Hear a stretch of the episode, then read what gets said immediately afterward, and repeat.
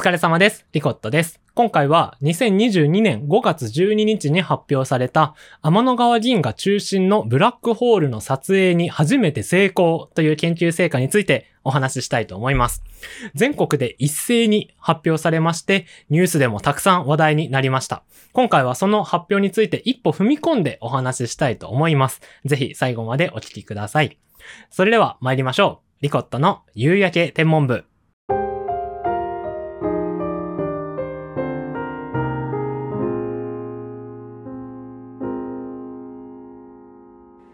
疲れ様です。夕焼け天文部部長、天文学の東大生、リコットです。夕焼け天文部は、見るだけで心が動く夕焼けのように、聞くだけで心が動く天文学や宇宙の話題をお届けする部活動です。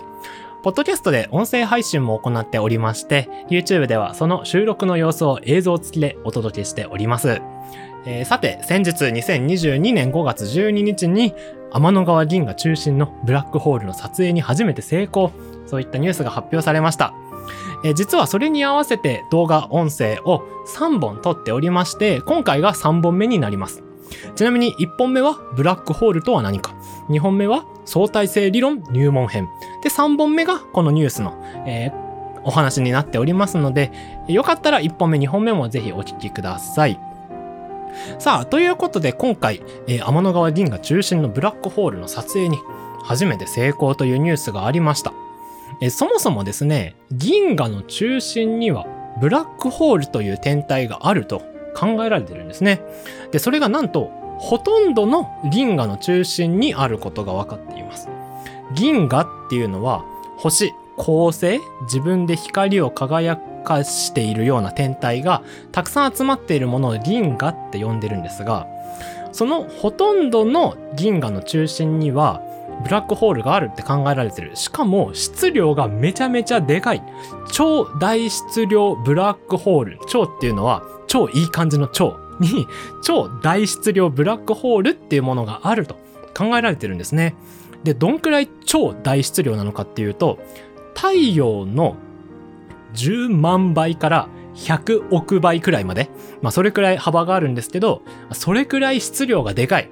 あ重いみたいなイメージのブラックホールという天体が銀河の中心にはあるはずって考えられてきておりました。で、それが、え実は2019年にも、え実際に観測された、そういうニュースがありまして、その時には M87 と呼ばれる、まあ、遠くにある銀河だったんですね。で、今回ニュースで発表されたのは、イテザ A スター。これめっちゃ文字でたくさん出てきたんですけど、イテザ A スターと呼ばれる部分のブラックホールが撮影されたというのが今回の発表です。で、イテザ A スターっていうのが何かっていうと、私たちの銀河。要するに私たちって太陽の周りの地球に住んでるわけですけど、太陽、太陽系が含まれる銀河のことを天の川銀河とか銀河系っていう風に呼んでいます。で、その私たちの銀河、天の川銀河の中心部分のことを、イテザ A スターっていう風に呼んでたんですね。で、そんな私たちの銀河、天の川銀河の中心のブラックホールが観測されたっていうニュースが今回の発表なんです。いや、なので私たちの銀河に関しての発表なので、まあこれまた注目されたということになっているんですが、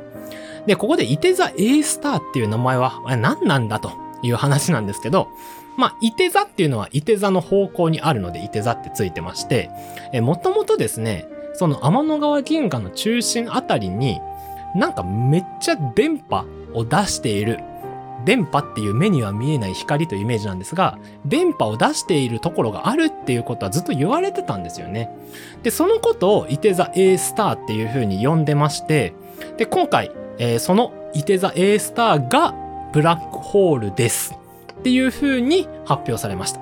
イテザ A スターっていうのが何か観測されてなかったんだけど、イテザ A スターがブラックホールでした。ブラックホールであるっていう風に、えーちゃんと発表の記事とかに書いてあります。で、まあ、ただ、えっと、まあ、人によってはというか、えーもう場所によっては、イテザ A スターというものの中にブラックホールがあったことが分かったっていう風に言う人もいると思います。その、いて座 A スターっていう言葉自体が結構、まあ、いろんな、まあ、研究が進む中でいろいろ解釈が少しずつ変わってきているので、ちょっと言われ方が違うことはあるんですが、まあ、要するに、いて座 A スターっていうのが、天の川銀河の中心のあたりのことを言っていて、で、そこにブラックホールが今回観測された、撮影されたというのが今回の発表なんですね。で、じゃあどんな望遠鏡が観測をしたのかというものが、えー、いろんなニュースにも載っている EHT と呼ばれる望遠鏡なんですね。イベント、ホライズン、テレスコープの頭文字を取って EHT と呼ばれるんですが、どんな望遠鏡なんでしょうか？まずですね、さっきもちらっと言った電波という目には見えない光、電磁波を観測するような望遠鏡です。で、電波天の川銀河っていう名前なんですけど、天の川銀河っていうのは、実は私たちがよく言う天の川っていうのがですね、その銀河、星がたくさん集まっているところの、まあ、腕みたいな渦巻き型のところを横から見ると天の川に見える。そういう呼ばれ方がしているんですよね。まあ、なので、天の川はたくさんの星が集まっているので、例えば私たちの目に見えるような光で見ると、あの、めっちゃ眩しすぎて、その、天の川銀河の中心っていうのは、明るくてなんだかわかんないよっていう状況になります。え、ただですね、それを、そこから電波がどのように出されているかっていうことを観測すると、目に見える光とは別の光り方がされているので、ちゃんと中心の方まで調べることができるという仕組みになっています。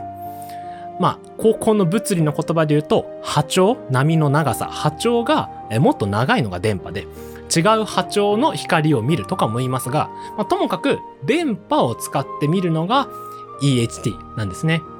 で、どれくらいのサイズかというと、望遠鏡っていうのは一般的には目、レンズ光を集める部分が大きければ大きいほど細かい、えー、観測ができるようになります。で、電波はですね、実はさっきちらっと言った波長が長い方の電磁波。電波は結構細かく観測するのが難しいんですよね。普通の目に見える光に対して。え、数字で言うと、例えば分解能とかいう、え、性能を表す数字があるんですけど、え、電波は結構厳しいので、なるべく大きな望遠鏡を作りたいわけです。で、この EHT がどれくらいのサイズかっていうと、地球サイズの電波望遠鏡なんですね。すごいですよ。地球サイズの望遠鏡なんですよ。や、どういうこと？っていうと、あの、本当に地球一面に望遠鏡こう、あのめっちゃ一台ドーンってありますってわけじゃなくて、いろんなところに離れている望遠鏡で観測することで、実質地球のサイズの電波望遠鏡、地球のサイズの望遠鏡になるように設定をしているっていうことになってます。いや、すごい仕組みですよね。電波干渉計とかも呼ばれますけど、え、よ、大事なのはいろんなところで観測することで実質地球サイズの望遠鏡を使っているっていうことになります。ちなみに人間の視力でに例えると視力300万くらいあるそうです。私たちって2.0とか1.0とか視力ありますよね。その計算の仕方で視力300万くらいの、えー、望遠鏡、地球サイズの電波望遠鏡だそうです。それが EHT。で、今回の発表の観測には8箇所の望遠鏡を合わせて使ったそうなんですが、まあ、地球サイズの電波望遠鏡だったんですね。で、今回、どういうブラックホールを観測したかというと、視力300万の性能を使って、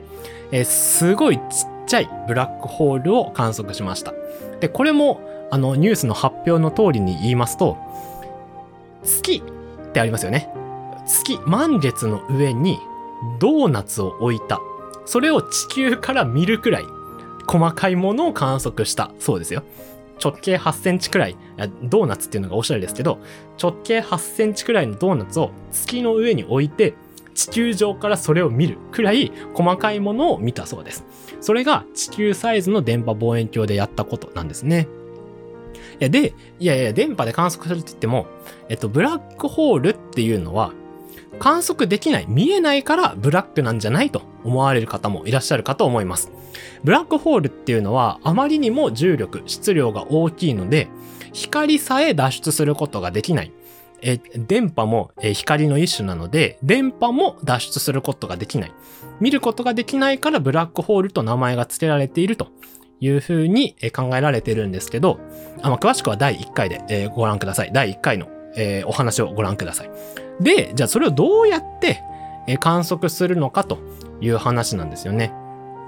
ブラックホールの近くを考えてみると、強い重力があるところでは、そのあたりの光が曲げられるというふうに考えられています。ではそれは詳しくは第2回をご覧くださいというね、宣伝コーナーなんですけど、えー、前回と前々回でいろいろお話ししてますが、ブラックホールの周りでは相対性理論によって光が曲げられてしまいます。で、その結果、ブラックホールの周りで曲げられた光を観測することができる。っていう風にして、ブラックホールを観測したそうです。で、そうすると、こうブラックホールがこう丸くなんかあったとして、その周りに回り込んで見えるような光がこっちに来ることを考えると、まあどうやらドーナツみたいに私たちからは見えるはずだと。で、そのドーナツの穴の部分がブラックホールシャドウ、あ、影って意味ですね。ブラックホールシャドウと呼ばれる部分になっているんですね。なので、そういう風に、ブラックホールがあるとすれば、周りの光が、こうこうこういう風に見えるはず。で、それが穴のように見えるはず。っていうのを、まあ、逆算して、あ、ということはこれはブラックホールの存在を確かめましたということになるっていう観測の流れになってます。まあ、もっとあ詳しく言うと、まあ、いろんなことがあるんですけど、ブラックホールの周りには、まあ、そもそも光を出すような、まあ、すごい速い速度で動いている、えっと、光のような、まあ、ガスのようなものがあって、そこからの光っていうことなんですけど、要するに、周りの光を受け取る。そして影を観測することで、ブラックホールの撮影を行うっていうことをやったそうなんですね。いやまあそれよ、よ、すごいですよね。地球サイズの望遠鏡とかも、えー、なかなか簡単にはできることではないと思いますし、えー、実際にですね、えー、さらにそれは一般相対性理論で、え、考えられた数字と一致したっていうことが今回も発表されました。実際に一般相対性理論、アインシュタインが発表したもので、ブラックホールの大きさを計算することができるんですが、その理論的な計算と観測で観測した結果、計算できたブラックホールの大きさっていうものが一致したそうです。まあ、それがすごいことの一つとして発表されてますね。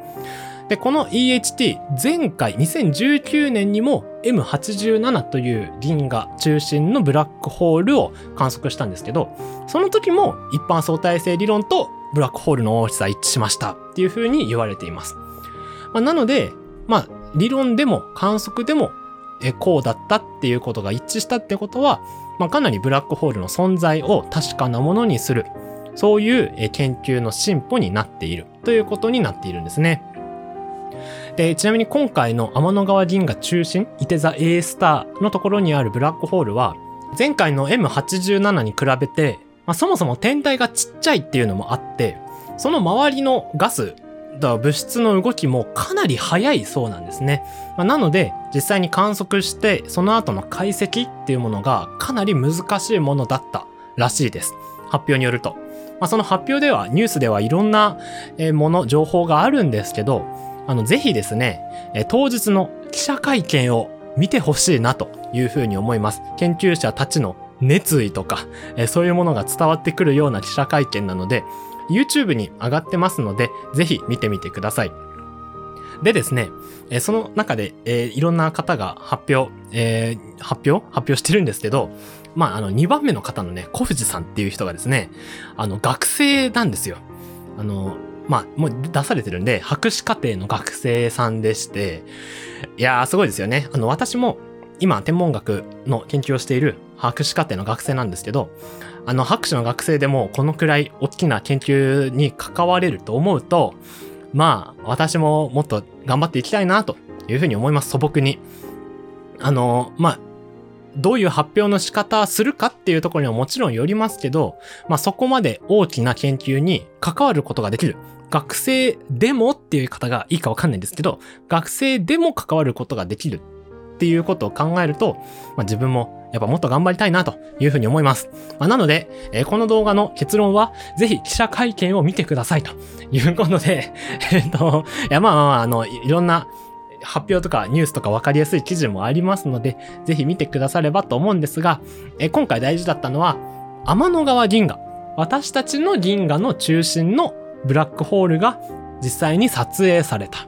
で、そしてそれは一般相対性理論の、えー、予言っていうか、理論で出された計算結果と一致したっていうことが重要になってきます。で、まあ、なので、え、じゃあ今後どういう研究していくかっていうのもいろいろ発表されてまして、え、まあ、例えば動画を撮りたいですよねとか、え、動画にするには、まあ、さらに大変な解析が必要になるので、えそれをどうするかとか、あとですね、ブラックホール周りのジェットの問題とか、いろいろたくさんあるそうなので、今後の研究結果にも期待したいなというふうに思います。えで、よかったらですね、えー、前回と前々回にブラックホールと相対性理論についての話をしているので、ぜひそちらもお聞きください。でまた、本当によかったら論文も、ちゃんと発表された論文も、えー、一般公開されてますので、ぜひ読んでみてください。えー、ということで、今回の活動のご感想は、レビューやコメントでお待ちしております。感想やお便り、これまでもこれからもすべて読みますので、今後の充実した活動に向けてぜひお送りください。そして YouTube チャンネルリコットの天文学スタジオでは活動の様子、映像付きでお届けしておりますので、ぜひこちらもご覧ください。なお、聞いている時点では仮入部の状態の部員です。活動のフォローやチャンネル登録して、正式な入部、本入部して、一緒に夕焼け天文部を盛り上げていきましょう。ということで、今回は天の川銀河中心のブラックホールの撮影に初めて成功というニュースをについてお話ししてまいりました。ぜひ発表の記事もわかりやすい記事もニュースも見てみてください。ということでまた次回の夕焼け天文部でお会いいたしましょう。お疲れ様でした。